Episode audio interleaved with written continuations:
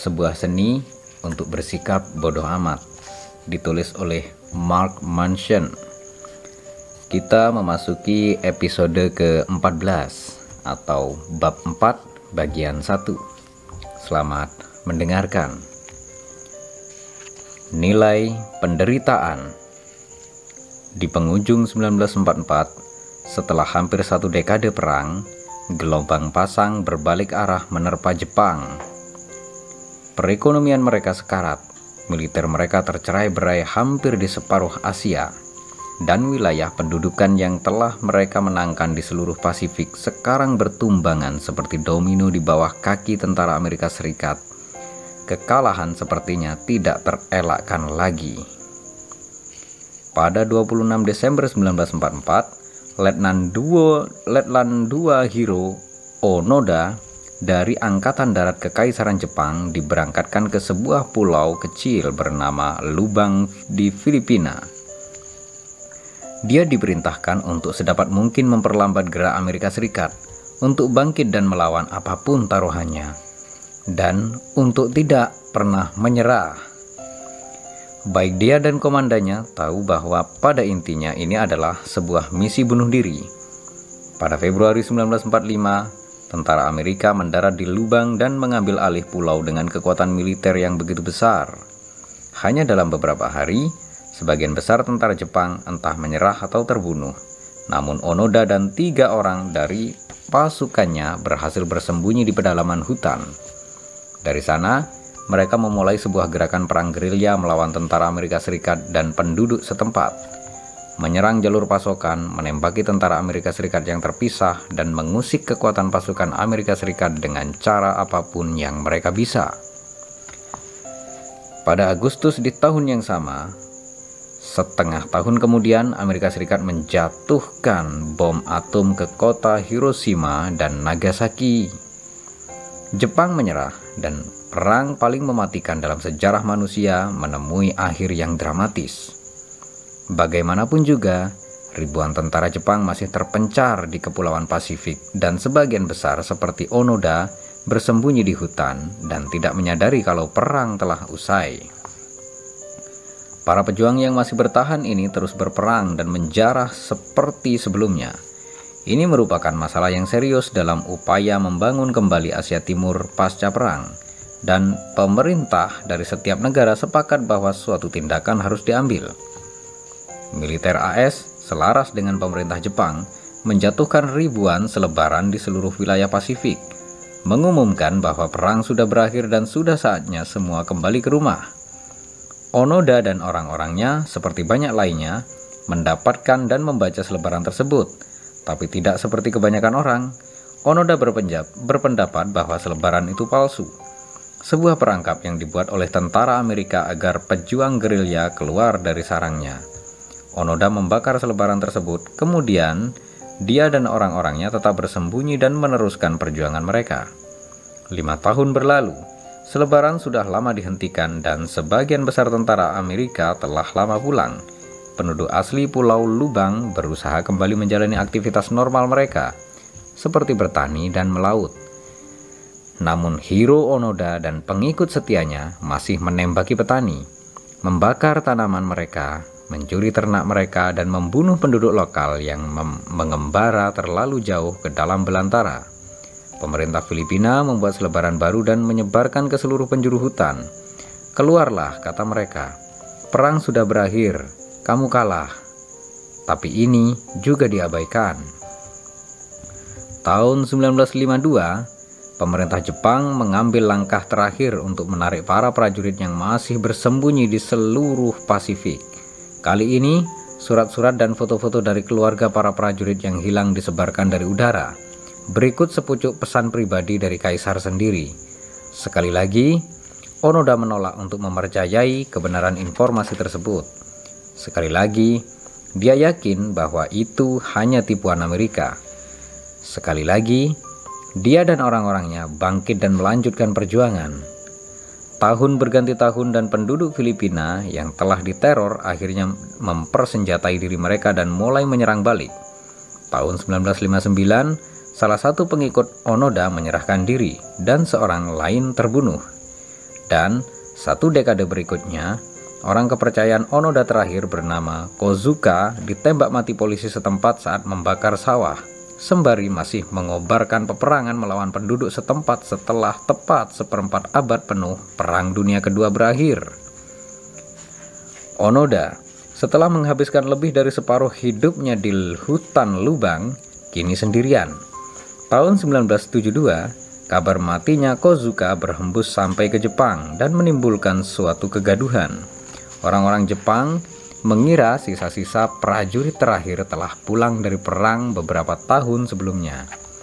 Media Jepang mulai berspekulasi jika Kozuka masih berada di lubang hingga 1972, kemungkinan Onoda sendiri, pejuang legendaris Jepang dari Perang Dunia Kedua, mungkin masih hidup juga. Tahun itu, Baik pemerintah Jepang dan Filipina mengirimkan tim pencari untuk menemukan Letnan II yang masih menjadi teka-teki. Separuh mitos, separuh pahlawan, dan separuh hantu. Mereka gagal menemukannya. Setelah beberapa bulan berlalu, kisah Letnan Onoda berubah menjadi sebuah legenda urban di Jepang. Pahlawan perang yang terdengar terlalu gila jika benar-benar ada. Banyak yang merindukannya, yang lain mengkritiknya, yang lain berpikir ia hanya bagian dari dongeng yang diciptakan oleh orang-orang yang masih ingin mempercayai kedigdayaan Jepang di masa perang yang telah lama menghilang. Pada tahun-tahun itulah, seorang pemuda bernama Norio Suzui pertama kali mendengar kisah tentang Onoda. Suzuki adalah seorang petualang, penjelajah, dan sedikit berjiwa hippie. Dilahirkan semasa perang usai, dia putus sekolah dan menghabiskan empat tahun menumpang kendaraan berkelana menjelajahi Asia Timur Tengah, dan Afrika, tidur di bangku taman, di mobil orang asing, di sel penjara, dan di bawah taburan bintang.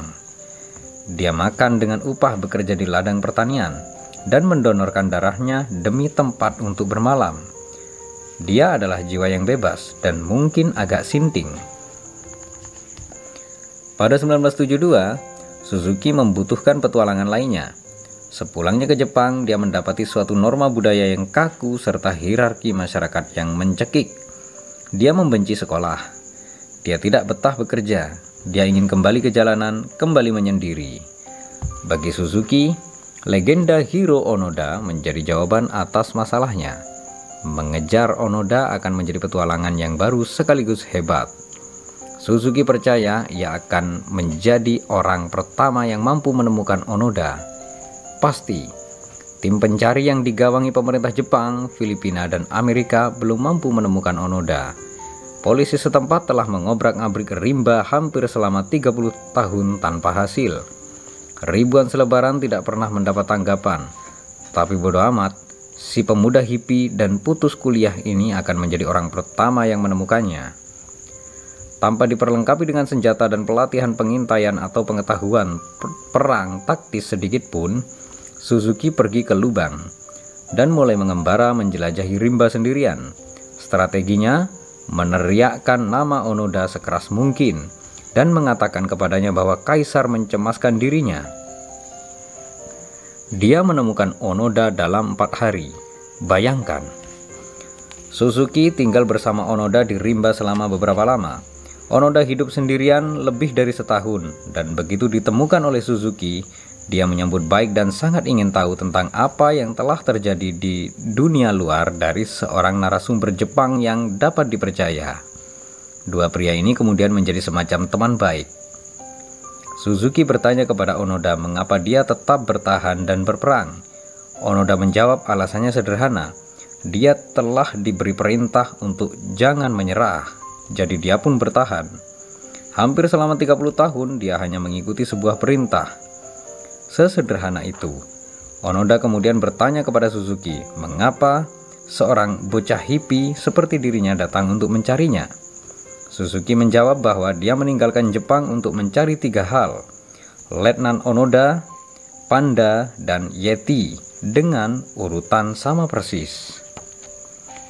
Dua pria telah dipertemukan dalam situasi yang paling ganjil, dua petualang yang bertekad baja mengejar visi kemenangan palsu, seperti Don Quixote dan Sancho Panza versi Jepang di kehidupan nyata. terjebak bersama di rimba Filipina yang lembab. Keduanya membayangkan diri mereka sebagai pahlawan, meskipun keduanya menyendiri. Tanpa melakukan apa pun, Onoda, Onoda telah mendedi, mendedikasikan hampir seluruh hidupnya untuk sebuah perang melawan hantu. Suzuki demikian juga. Setelah menemukan Hiro Onoda dan Panda, dia meninggal beberapa tahun berikutnya di pegunungan Himalaya dalam misi pencarian Yeti. Manusia sering memilih untuk membaktikan porsi besar hidup mereka demi alasan-alasan yang tampaknya tidak berfaedah atau merusak. Secara sekilas, alasan tersebut tampak tidak masuk akal. Sulit membayangkan bagaimana Onoda bisa kerasan di pulau itu. Selama 30 tahun, bertahan hidup dengan makan serangga dan hewan pengerat, tidur di tanah, membunuh penduduk dekade demi dekade, atau mengapa Suzuki nekat berjalan kaki menyongsong kematiannya sendiri, tanpa uang, tanpa teman, dan tanpa tujuan selain mengejar Yeti hayalan. Di suatu kesempatan dalam kehidupannya, Onoda mengatakan bahwa dia tidak menyesali satu hal pun. Dia mengklaim bahwa dia bangga akan pilihannya dan waktu yang dihabiskan di lubang. Dia menyatakan bahwa merupakan sebuah kehormatan untuk membaktikan hidupnya dalam porsi yang cukup besar demi sebuah kekaisaran yang tidak eksis. Suzuki, jika saja ia berhasil bertahan hidup, sepertinya akan mengatakan hal yang serupa, bahwa dia melakukan sama persis dengan apa yang dicita-citakannya, bahwa ia sama sekali tidak menyesal. Kedua manusia ini telah memilih penderitaan mereka masing-masing Hiro Onoda memilih untuk menderita demi kesetiaannya terhadap kekaisaran yang sudah musnah. Suzuki memilih untuk menderita demi sebuah petualangan. Meski penuh resiko, bagi kedua pria ini, penderitaan mereka bermakna sesuatu. Itu memenuhi sebuah alasan besar di baliknya. Dan karena memiliki arti, mereka mampu menanggung derita itu atau bahkan menikmatinya. Jika penderitaan tidak bisa ditolak, jika permasalahan dalam kehidupan kita tidak dapat dihindari, pertanyaan yang harus kita ajukan bukan bagaimana saya menghentikan penderitaan, tapi mengapa saya menderita? Demi tujuan apa? Hiro Onoda kembali ke Jepang pada 1974 dan menjadi semacam selebriti di kampung halamannya. Dia mondar-mandir di berbagai acara talk show dan stasiun radio. Para politisi tersebut menjabat tangannya, dia meluncurkan sebuah buku dan bahkan ditawari uang dalam jumlah yang cukup besar oleh pemerintah. Namun apa yang ditemuinya saat kembali ke Jepang membuatnya bergidik. Sebuah budaya konsumtif, kapitalis, dan dangkal yang telah kehilangan semua tradisi kehormatan dan pengorbanan yang telah membesarkan generasinya. Onoda berusaha memanfaatkan posisinya yang mendadak terkenal untuk menegakkan nilai-nilai tradisional Jepang namun dia ibarat suara sumbang bagi masyarakat modern ini. Dia lebih dipandang sebagai sebuah objek pameran ketimbang seorang budayawan yang mumpuni. Seorang pria Jepang yang baru saja keluar dari sebuah kapsul waktu yang membuat semua orang tercengang seperti sebuah pusaka di dalam museum. Dan yang menjadi ironi di atas semua ironi adalah kini Onoda menjadi jauh lebih tertekan ketimbang saat masih berada di hutan selama bertahun-tahun. Setidaknya, selama di hutan hidupnya dibaktikan untuk sesuatu, bermakna sesuatu. Itu membuatnya mampu menanggung penderitaan, bahkan semacam menginginkannya. Namun sekembalinya ke Jepang, yang dalam pandangannya menjadi sebuah bangsa yang kosong, yang dipenuhi dengan kaum hippies dan wanita berpakaian longgar seperti bangsa barat, dia disuguhi kebenaran yang tidak dapat dielakkan bahwa perjuangannya sama sekali sia-sia.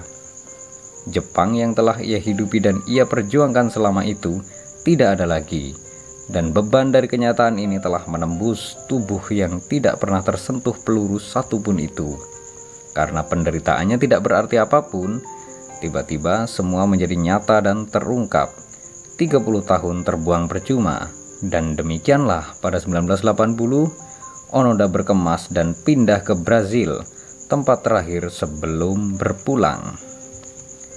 Terima kasih dan bersambung ke episode ke-15 atau bab 4 bagian 2.